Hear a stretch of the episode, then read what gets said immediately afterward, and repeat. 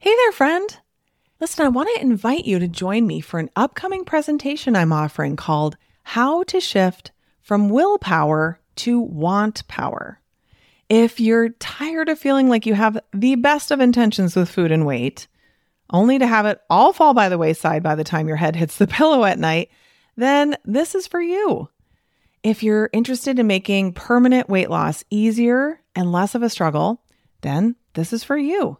If you're curious what want power is, which you probably should be, and can't wait to learn how to incorporate it into your journey toward peace and freedom around food, then this is for you.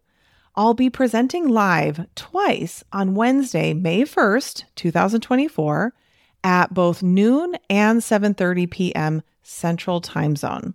I'll answer your questions live and we'll have a really good time together. But if you can't make either of those days, I'm not going to make you get a replay emailed into your inbox, only for it to get lost and never be watched, no matter how deeply you want to make time to go through it. Because I mean, honestly, who are we kidding? We've all done this, including me. No, instead, we are offering multiple watch parties for several days after the live presentation. So come watch the replay with other doctors and interact in the chat with them and my team. So, either way, whether you come live or to a watch party, it will be worth your time for sure.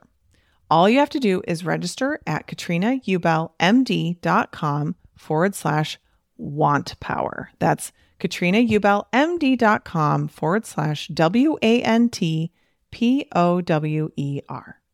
See you there. You are listening to the Weight Loss for Busy Physicians podcast with Katrina Ubell, MD, episode number 266.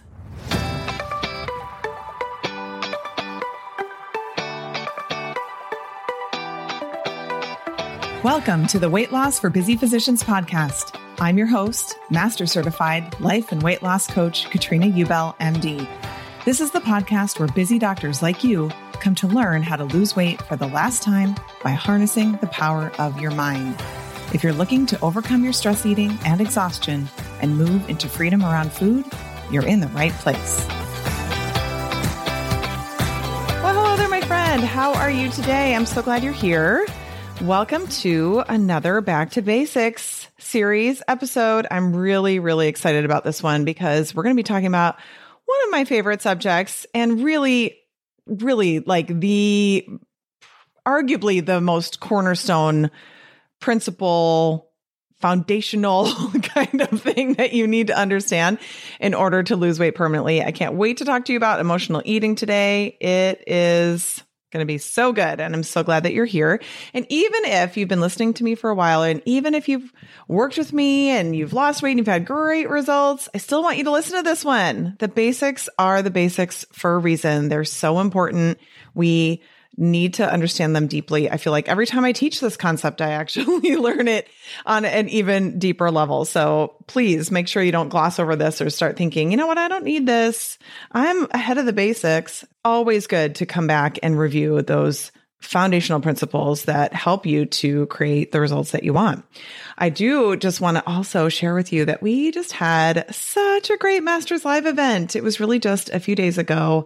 And we, oh, it was such a good one. I mean, they're all good, but I just loved it. Lee, who's one of my, just one of my clients who's been around with us for a while, and she's just, she's been going through it lately. So, Lee, sending you a lot of love. And I know all of your Master sisters are sending you love too. She said, It's always a great day at Masters Live. I was like, Yes, it is. It's so so good. I also wanted to share a quote that one of our uh, our members Petra put in the chat that I thought was so good and I don't know who said it, so I'm just going to I'm just going to give attribution to Petra for being the person who brought it to my attention.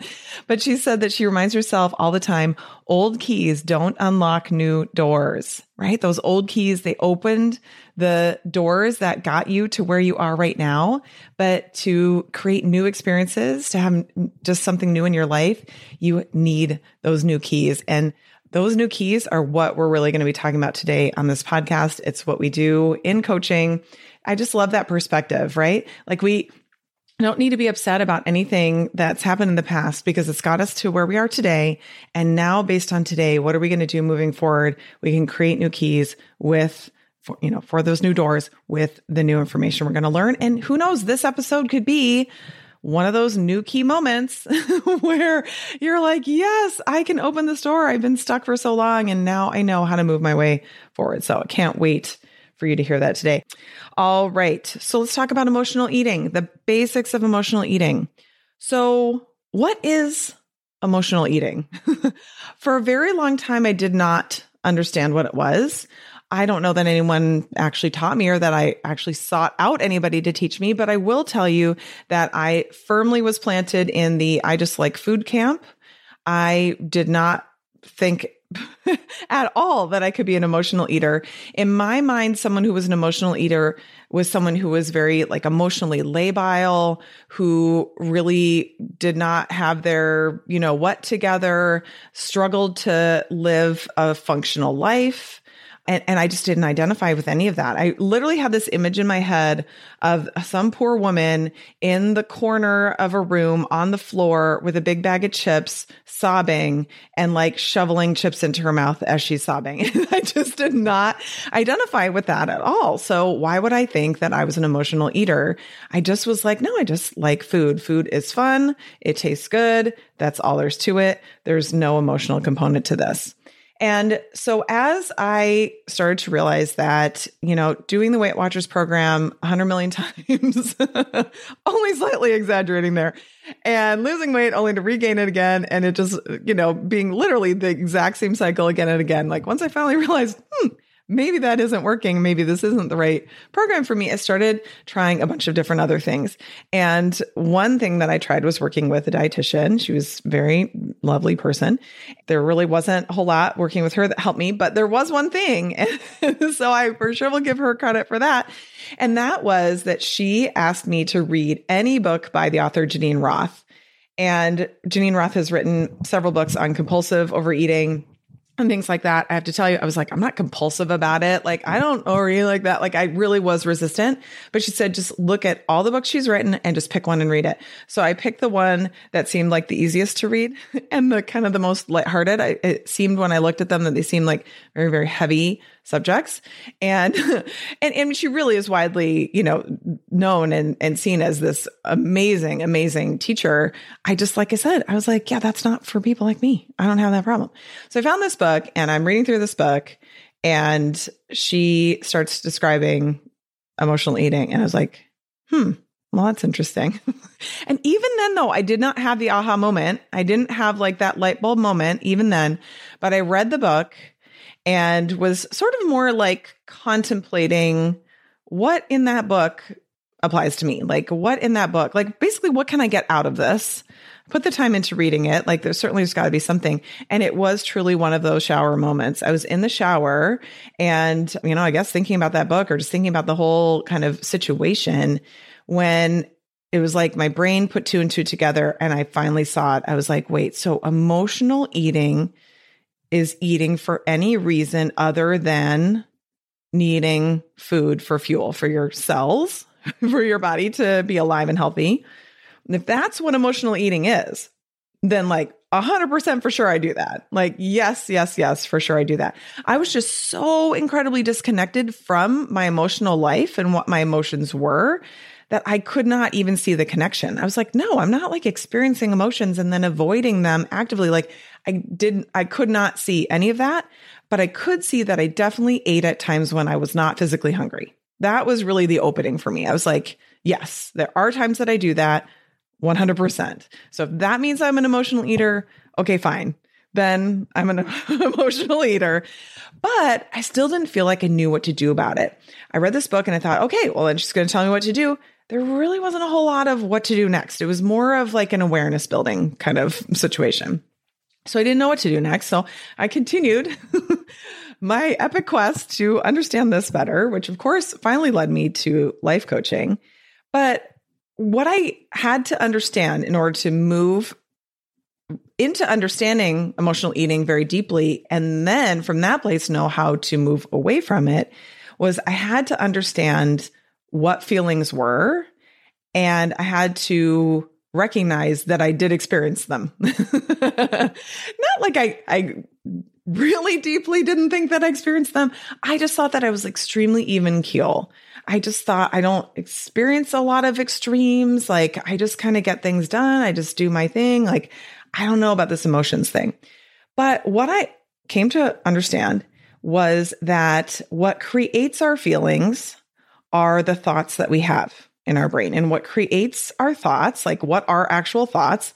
Thoughts are when two neurons in our brains have a synaptic connection. So, right? Synapse fires and a whole chemical cascade is triggered. And of course, it depends on a whole bunch of different factors, but essentially, this chemical cascade is triggered, and the result of that thought, those neurons firing together, is a you know, chemical hormonal experience in your body. I think one of the easiest ways to understand this is to think about what it feels like to be nervous. Like most people can come to that one, you know, like you're feeling like very, very anxious or really worried about something. I think of it more like nervousness, like I have to go give a big presentation or I have to go have a hard conversation. Like that butterfly in the stomach feeling, like 100%, I can, yes, I know that feeling. Well, that feeling is created by our thoughts about whatever the thing is that we need to go and do. Right. So we have these thoughts, this chemical cascade is triggered and it goes across the blood brain barrier and it goes into our bodies and it creates sensations in our bodies. And that is what we call feeling. Okay. So it's our thoughts that are creating those feelings or emotions. I use feelings and emotions interchangeably. So it's our thoughts that are creating those feelings. If that's the case, we have to figure out what we're thinking. I literally was like, I don't know that I have a lot of thoughts. Like, I really think that I just sing songs from the radio in my head all the time, which just goes to show how long ago this was because I listened to the radio on a regular basis when I learned this. Who listens to the radio anymore except maybe NPR? I don't know, but like most people don't. right? You're listening to a podcast right now. That's what most people are doing these days. But anyway, I just was so disconnected. I was like, I don't know what I think. I had never even I just had never come across my path of life to even think about what I was thinking about. So I needed to start thinking, okay, what are those thoughts? Like just becoming aware, watching and observing what was going on in my brain. I also, like so many other people, thought that my thoughts were just the facts or the truth. Like I was just reporting on what I was noticing around me when in actuality, most of those things were not facts. they were just my thoughts, my interpretation. So our thoughts are our interpretation, our brain's interpretation of what's happening around us. And facts are things that everybody would agree upon, right? So we got everybody in the whole world to come and look at this thing and be like, yes, that is a water bottle sitting in front of me. Like everyone could agree. Okay, that is a fact. But, you know, that person was mean to me is not a, a, fact. It's really our thought. It's our interpretation of what has happened. It doesn't mean that we're wrong. It doesn't mean that we should change the way we think about it. We just need to recognize that it is a thought and that thought will always create an emotion. When we start to understand that we actually have emotions, we can start to identify some names for those emotions. What do I actually feel? I know I was feeling so much frustration that I just thought was like normal. At certain times, I felt quite a bit of anger. I had a lot of negative emotions that I did not recognize as being emotions. I don't, I just really just was living in this, in this haze or this fog about what was going on for me. And so what had happened for me and very likely has happened for you as well is that you are at a point where you've been overeating or just eating food or possibly drinking alcohol in order to avoid feeling those emotions for so long that you really are completely disconnected from what you feel. Like if you'd asked me like what feeling are you avoiding by eating food? I had literally no idea. No concept at all whatsoever. And the reason for that was because that thinking cycle, which is that thoughts create your feelings and then feelings drive your actions, the action of eating and sometimes having alcohol was was so quick and fast and such a well worn path, so habitual that there was no stopping at the midway point, right? It's like when people are like, do not pass go, do not collect $200, like the Monopoly game. Like that's what was happening. Like my brain had an interpretation, which within a split second was driving the desire to eat or to drink something. I just did not know what was in between and I had to figure that out. It's exactly what I help my clients to do now. Now, one of the quickest ways to find out what's in between, what those emotions are, is to decide to take a break from overeating, to take a break from, you know, eating if for any other reason besides physical hunger in your body. So when you decide, you know what, I will eat when I actually feel physical hunger and I won't eat, even if my brain suggests it, if my body is not experiencing physical hunger, you'll start to figure out something out. right? Because if you think of that thinking cycle, thoughts create feelings, feelings drive actions. Right? If you kind of create a space or a little pause between the feelings and the actions, the actions being the eating or the drinking, you can take a little moment to figure out what is it that I'm actually feeling? So a lot of people just think, oh my gosh, then I just can never eat for emotional reasons ever again. like this sounds terrible. And what I like to do is to say like, Hey, if you can do that, if you can just stop, that's amazing. If you feel like that's going to be too difficult for yourself, what you can do is tell yourself, you know what? I can have that snack. I can go grab the ice cream or whatever it is that you want at night. I can pour myself another glass of wine. But first I need to know what my emotion is. That's my contract with myself. Once I identify what my emotion is, then if I still want the thing, I can go and have it. But at least we're creating some space first. We're creating some awareness. We're understanding what's creating the problem in the first place. We're understanding what's driving it. Now, when you look at the mainstream weight loss industry, industry, what they are focusing on is your actions, right? They're not, they are completely unconcerned with what you're, what you're feeling or thinking. So this is why this is what creates permanent weight loss. You have to understand what is happening, thoughts and feelings wise, that's driving that action. You have to understand what's gotten you to where you are right now before you can meaningfully make a change. And what I mean by meaningful is like permanent, like ongoing, like you are actually changed, not just like a temporary, different thing that you're doing for a while, which is what it's usually like when we're dieting, only to just go back to our old habits again, but to actually change it for good. So when you understand that your thoughts create your feelings, which then drive your action of overeating or drinking more than you like or would like to, then you start to understand what is the issue here?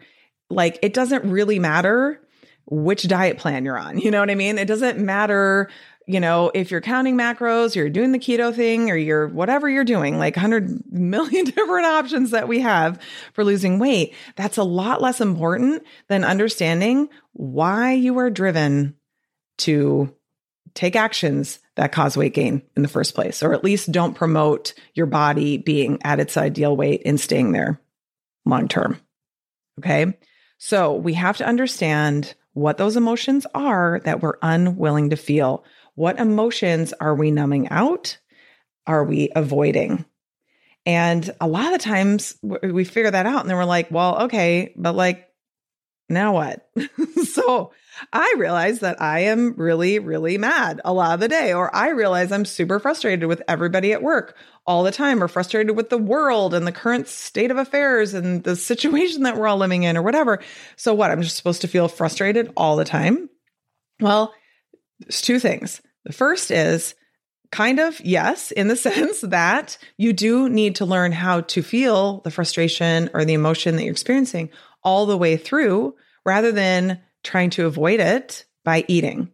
When you avoid it by eating, you're effectively just like hitting the pause button on it. You're just saying, hey, not right now, but maybe later. And when you do that again and again and again and again, you have built up so much emotion that is just waiting to be processed. Of course, you're going to eat. You're to be like, I don't even know what I'm to find. I'm scared to death. This is like years and years, possibly, of emotions that are all stuffed down and I don't know what to do with any. I'm I'm afraid there's to be like this volcanic explosion of vitriol or whatever is to come out. And so it's normal to feel that way. What we have to learn to do is recognize, you know what, I'm feeling an emotion right now.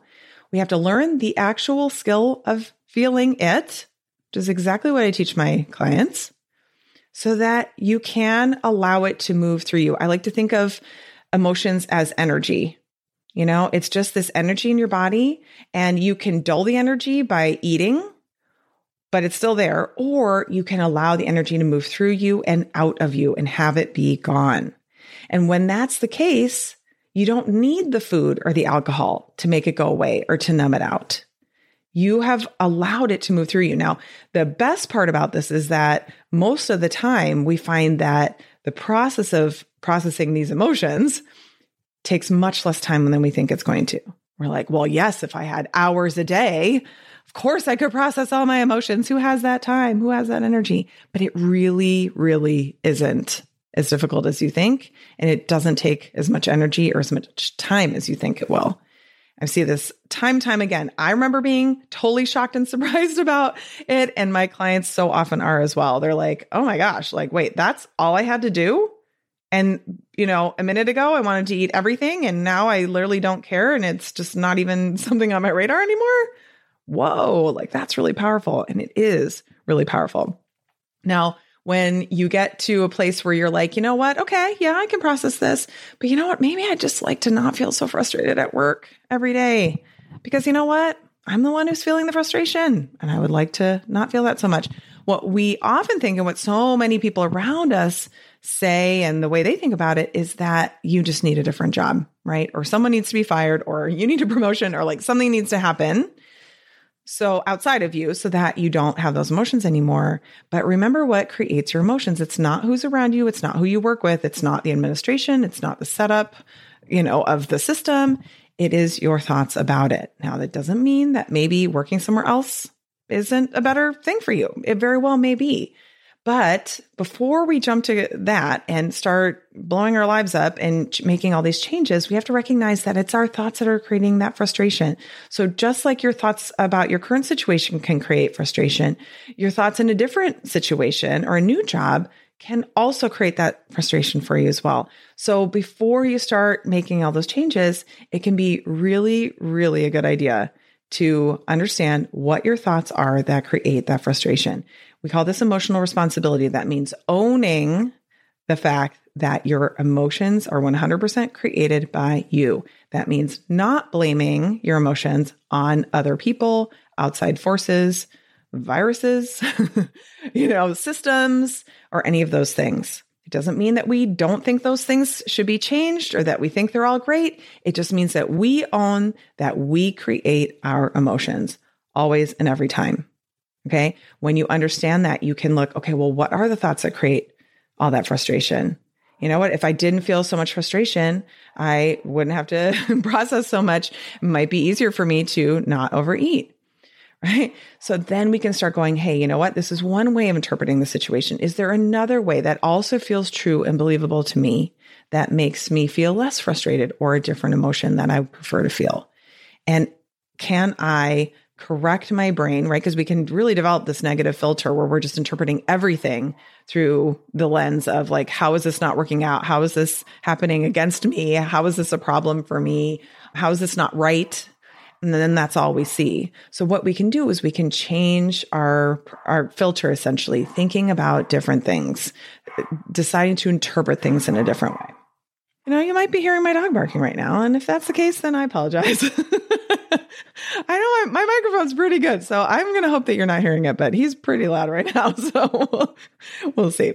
So we we have to own and understand our thoughts create our feelings. We decide and choose how we think and we are creating those emotions. Again, this is not a blame thing. This is not saying that there aren't systems of oppression in the world. Like we're not saying any of that. We're just saying, you know what? There are facts right now. And then there's the interpretation that I, you know, my brain offers on those things and that I have control over. Okay. So understanding the thoughts and the feelings is where your major fo- focus needs to be so that eating the way you want to eat that supports your body and promotes weight loss and promotes weight loss maintenance is so much easier. So much easier, right?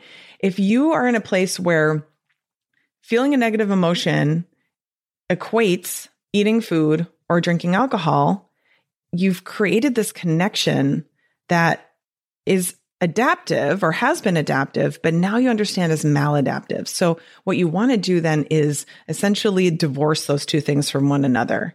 There's eating food and drinking alcohol. and then, as a separate thing, there are your emotions. And so, when you're experiencing emotions, you process those, you take good care of yourself, you look at the thoughts when you're ready, you decide if you want to change them. Sometimes we want to, sometimes we don't. And then sometimes our bodies need fuel and we eat then. And then on occasion, we have some food for pleasure and maybe alcohol for pleasure. A little bit of pleasure, mostly for fuel. Just two separate things. And honestly, this is how naturally thin people approach food. They are not asking food to solve an emotional problem for them. And that's why it's easy for them to just leave the food. It really is just not an issue for them. Now, they may have issues with something else, right? But when it comes to food and their emotions, that connection does not exist. So the good news is that we can identify that connection and we can create a separation. We can burn that bridge and understand that these are two separate issues. Through habit, possibly in your childhood, you learned to do this. You know, it through some some adaptive process, you figured out, hey, you know what? It actually really helps me if if I eat or maybe drink alcohol when I'm feeling this way. And in the short term, it probably did. The issue is that it's now creating a problem that's more longer term. And if you've tried to stop doing that and you have a hard time, this is that work that we need to do. So that's emotional eating. Emotional eating is eating for any reason other than fuel for your body. And the good news is that is that this is totally something that can be remedied. You can learn how to stop doing this. And I'm telling you what, if I can learn to do it, I promise you, you can as well. I hope you've enjoyed this episode of the Back to Basics series. If you would like some additional basics information, you can just Google search Back to Basics series, Weight Loss for Busy Physicians, or Katrina Ubell podcast. That comes up too. that works as well. This is really just those first episodes that you should be listening to to get yourself started, get yourself going. All right. I hope you enjoy the rest of your day. Have a lovely rest of your week. Take care. Bye bye. Ready to start making progress on your weight loss goals? For lots of free help, go to katrinaubellmd.com and click on free resources.